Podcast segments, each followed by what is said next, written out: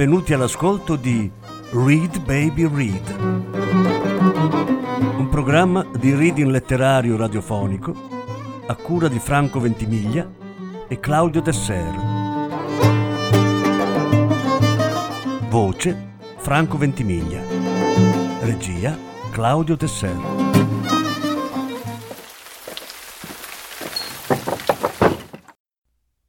Viola di grado Fuoco al cielo. Terza parte. Lottano dal giorno in cui è successo, l'11 luglio 1994. Lei aveva 39 anni e le gambe secche, ne passava le notti in discoteca, con una minigonna in poliestere ghepardata e tacchi quadrati in ecopelle, roba da discount, per attirare i maschi a basso costo anche se aveva un figlio dentro, un essere nell'utero che si nutriva di lei, cosa che continuava a sembrarle strana e pericolosa e incomprensibile. Anche se il suo uomo pallido e goffo le scriveva lettere d'amore e le metteva fiori freschi sul cuscino, ma erano solo manovre maldestre per tenerla stretta, farla propria come una macchina nuova. In realtà all'inizio Tamara non voleva attirare nessuno. Era il suo modo di distrarsi, travestirsi da una che si gode la vita, nascondendo la sua faccia magra e avvilita e piena di affossamenti sotto uno strato di fondotinta finché non era una faccia generica, senza segni particolari, senza sogni particolari, ridisegnando la bocca e il contorno degli occhi finché non erano la bocca e gli occhi di qualcun'altra una che se la incontravi per strada nemmeno la vedevi, umana tra gli umani, formica tra le formiche, un'altra così altra da passare inosservata perfino a se stessa, e così altra che quando la tristezza puntualmente sarebbe venuta a prenderla, non l'avrebbe riconosciuta più, l'avrebbe lasciata finalmente in pace. Le luci del locale notturno le ricordavano il Natale, la sua infanzia, o come l'infanzia dovrebbe essere. Accese un'altra sigaretta, si legò i capelli sporchi sulla nuca. In tv mandavano un servizio sulla città segreta. Era cambiato tutto. Era stato emanato un decreto. La città segreta aveva ottenuto uno status legale. L'avevano inserita nelle mappe. Le avevano dato un nome. Ozersk. Anche quelli che nascevano lì non erano più esseri umani segreti, sarebbero stati inseriti regolarmente in un registro, come quelli che nascevano in altre parti del mondo. Ma quelli nati prima del 1994 non risultavano nati da nessuna parte, restavano fantasmi, cose inesistenti. Qualcuno cambiò canale, adesso c'era un video musicale in bianco e nero di una band sconosciuta, musica martellante, fiori, percussioni. Tamara si guardò intorno. Era già Brilla. Individuò il più bello, seduto su una poltrona di pelle, che intercettò il suo sguardo e si alzò. Le venne incontro, le ordinò un altro drink con un cenno della mano. Si chiamava Miroslav, aveva gli occhi scuri e il naso dritto. Le diceva che era speciale e non smetteva di guardarla. Lei rideva, con la bocca fucsia ingrandita dal rossetto. Strizzava gli occhi glitterati, mandava giù vodka. Mancava poco tempo e tutto si sarebbe rotto in mille pezzi.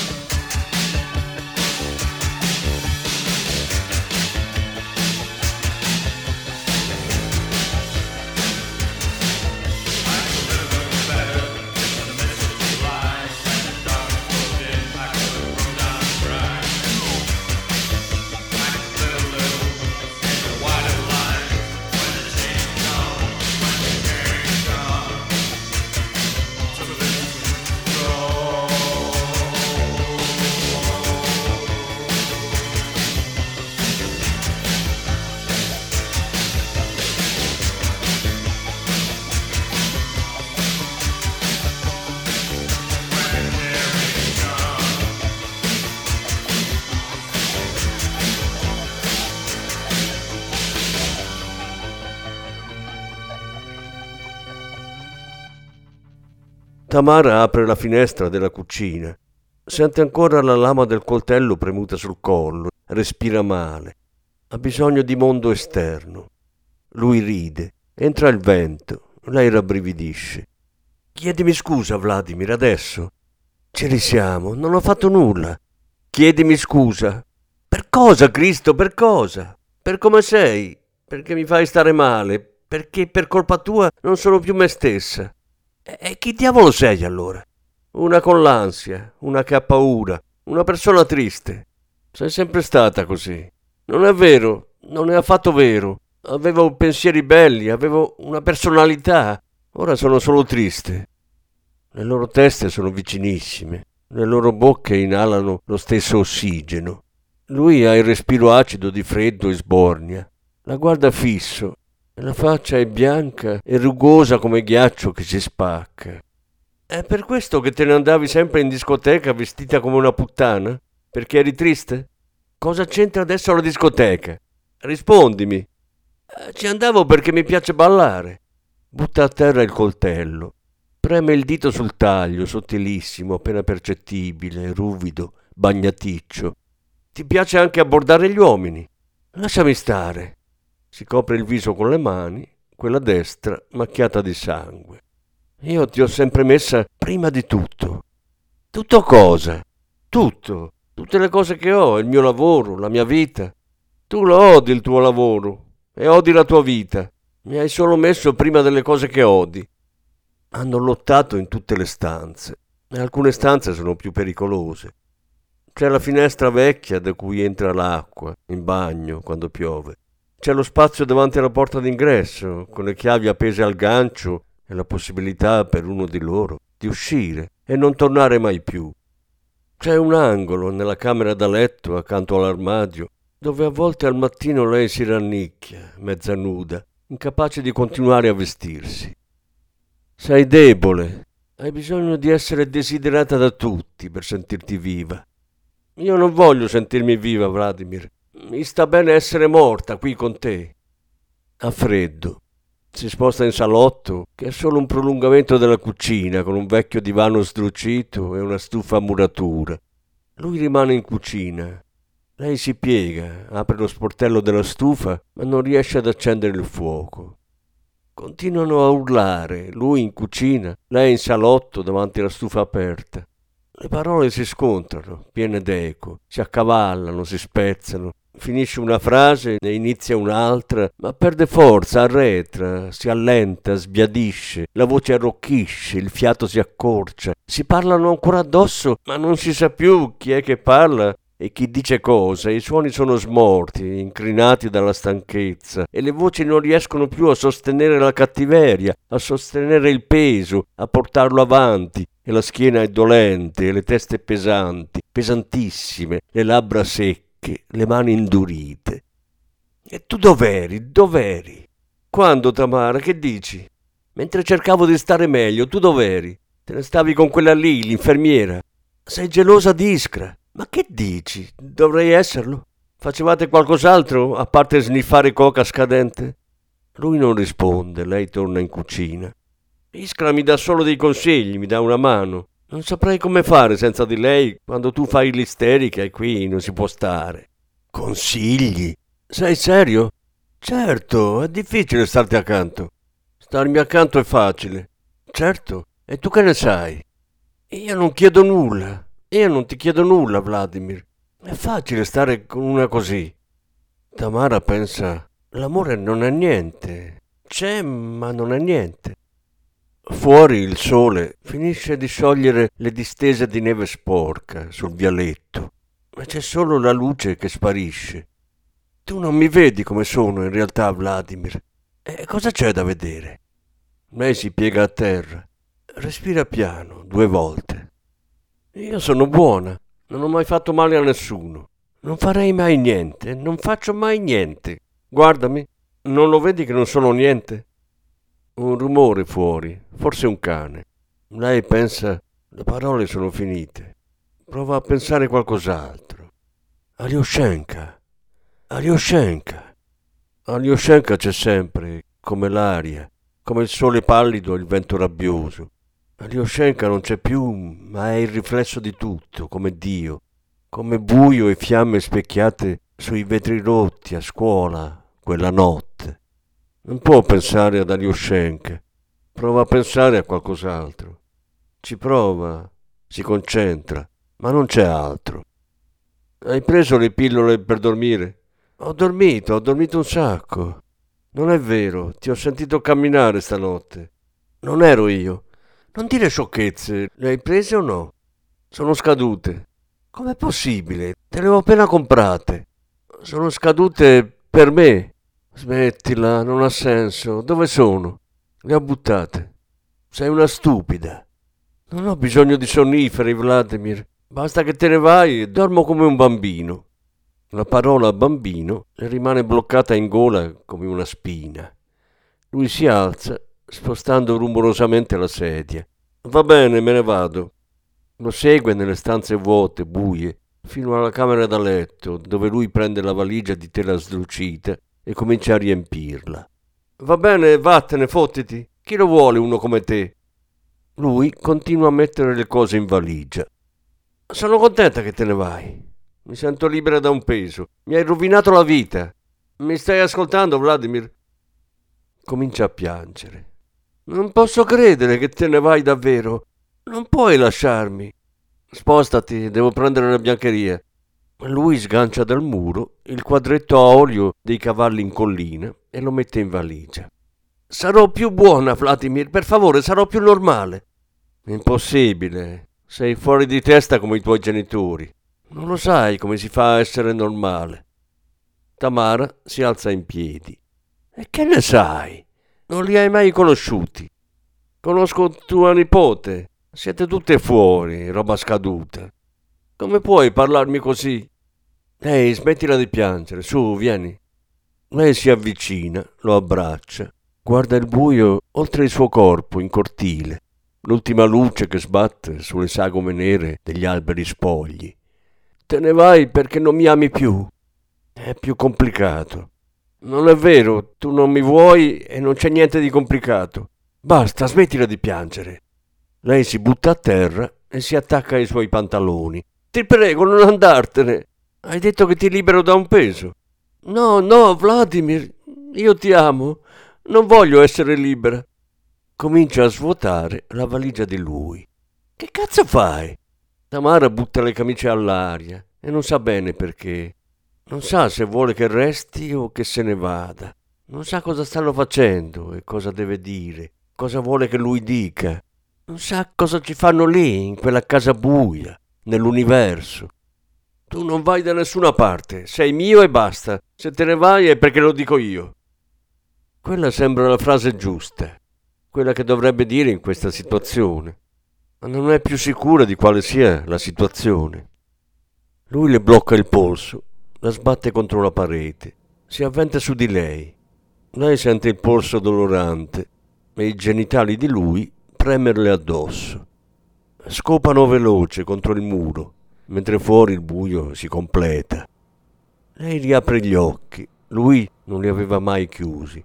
Guardava il vuoto oltre i corpi uniti, il muro tutto uguale, fuori fuoco. Lui si pulisce e finisce di preparare la valigia e se ne va. La porta si chiude, lei torna in cucina, prende il coltello da terra. Basta un colpo secco, basta poco per togliersi di mezzo. Fallo e basta. Ma poi sente di nuovo quel sibilo, come un grido nelle ossa, come qualcosa che ancora chiede ascolto e decide di restare viva. Viva almeno un po', viva come adesso, cervello e battito cardiaco Basta questo per restare nel mondo.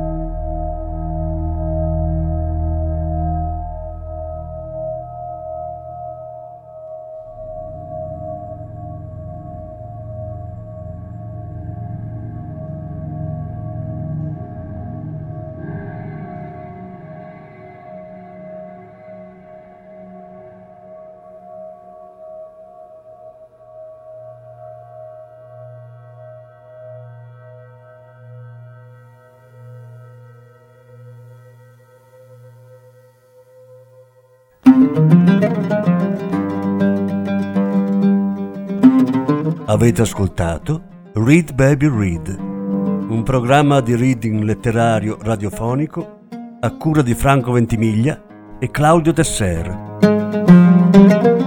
Grazie per l'ascolto, alla prossima settimana. La successiva parte sarà trasmessa la prossima settimana. Thank you.